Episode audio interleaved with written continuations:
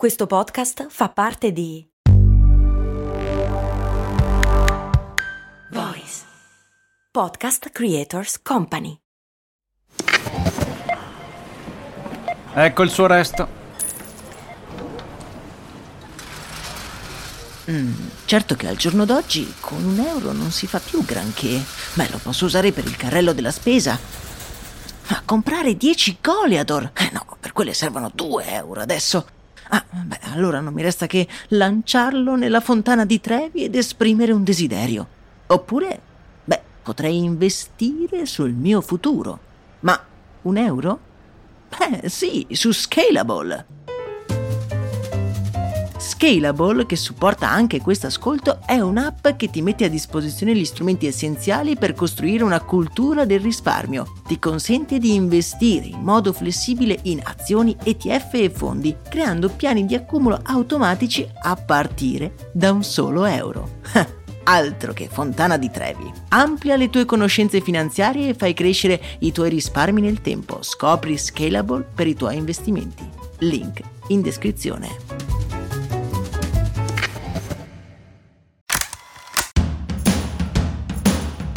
Bentornati amici e amiche qui su Brandy, scusate il mio calo di voce ma che volete, sono i malanni di stagione, io sono Max Corona e come sapete molto bene sono anche interessato al mondo del lavoro e alla gestione dei lavoratori. Avendo lavorato per molti anni in molti uffici diversi e essendomi trovati sostanzialmente sempre molto male, diciamo che ho sviluppato una certa sensibilità sull'argomento.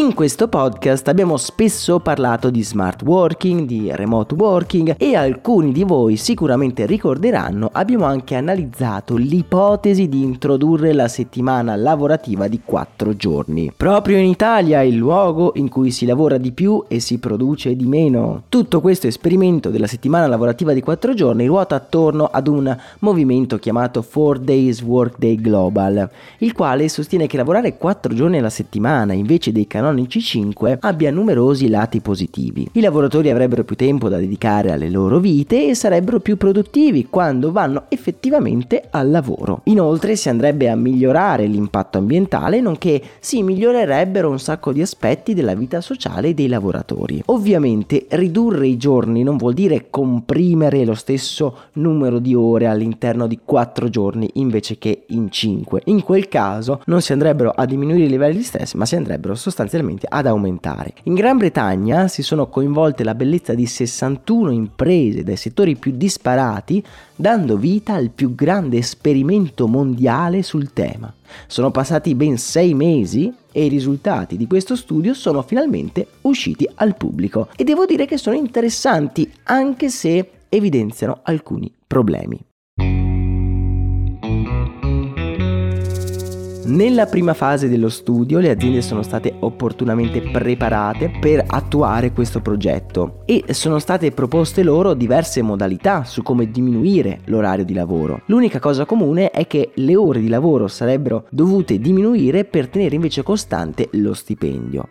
La maggior parte delle aziende ha però optato per la settimana corta, ovvero quella di avere il venerdì libero. Delle 61 aziende coinvolte, ben 56, ovvero il 92%, hanno detto di voler mantenere la settimana lavorativa di 4 giorni, senza tornare indietro a quella di 5. Di queste, ben 18 hanno descritto il cambiamento come definitivo. Il livello di produttività è lievemente aumentato e la salute psicofisica dei dipendenti è migliorata in modo significativo. Interessante notare come la riduzione delle richieste dei permessi per assentarsi dal lavoro è stata pari al 65%, passando da una media di 2 a 0,7 giorni al mese per dipendente ma questo, se ci pensiamo, è abbastanza naturale.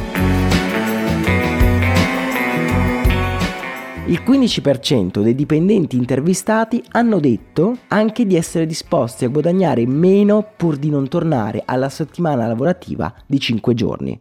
E questo invece è un dato molto interessante anche in vista ad altri esperimenti che si potrebbero fare ovvero quello di scegliere arbitrariamente per un periodo di tempo quanto lavorare, cioè lavorare al 50%, lavorare all'80% in modo tale da far combaciare gli impegni della vita con gli impegni lavorativi. Magari che ne so, vi nasce un figlio, avete bisogno del part time, beh, per quei sei mesi voi lavorate, non lo so, al 50%. Come possiamo interpretare questi risultati? Beh, devo dire che è abbastanza difficile. Lo studio è durato solo sei mesi e a mio parere è ancora un lasso di tempo troppo breve. Da un lato i dipendenti hanno recepito in maniera positiva il cambiamento ed è plausibile pensare che questo miglioramento abbia giocato in modo positivo in molti aspetti della loro vita. Essendo questo un esperimento, non possiamo non pensare che un dipendente abbia tutto l'interesse che questo possa continuare. Ma cosa succederebbe se questa fosse la nuova normalità? Probabilmente si tornerebbe ad essere stressati anche lavorando solo 4 giorni alla settimana. Io sono però fermamente convinto che soprattutto in certi settori si lavori troppo.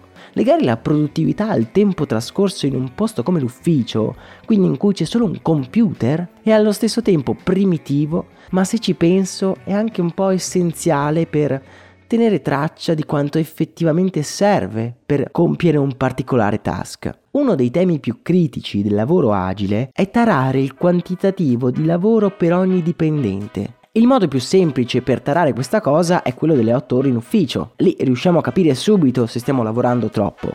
Se usciamo dall'ufficio alle 11 di sera, beh, qualcosa non va. Ma se non c'è un legame con l'orario, tutto diventa molto più confuso. Se è vero che lavorare 40 ore in ufficio è troppo, però anche non mettere nessun vincolo di orario potrebbe essere controproducente.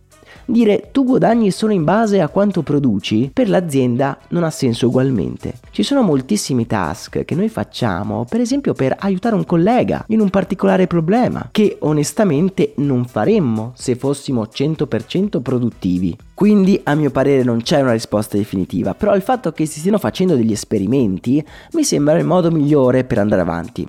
Se qualche governo imponesse la settimana corta così dall'oggi al domani, credo scoppierebbe il caos e a pagarne sarebbero come sempre noi poveri impiegati. Con il tempo anche la settimana corta potrebbe diventare realtà, ma occorre procedere con cautela. In Francia, per esempio, è stato imposto un tetto massimo di ore lavorative pari a 35 con una riforma del 2000. Questo ha portato ad una spesa pubblica incredibile e non all'aumento sperato nell'occupazione. Però è anche vero che l'indice di produttività dei francesi è tra i più alti del mondo. Vi lascio nel canale Telegram il manifesto degli attivisti 4 Days Week, così per approfondire questo complesso argomento. Fatemi sapere voi che cosa ne pensate e se anche voi sareste disposti a lavorare un giorno in meno ricevendo una paga commisurata misurata. Per oggi intanto è davvero tutto, non vi nascondo che arrivare alla fine di questo episodio con questo calo di voce è stato davvero difficile, ma questo non mi impedirà di salutarvi e abbracciarvi forte. Un saluto da Max Corona.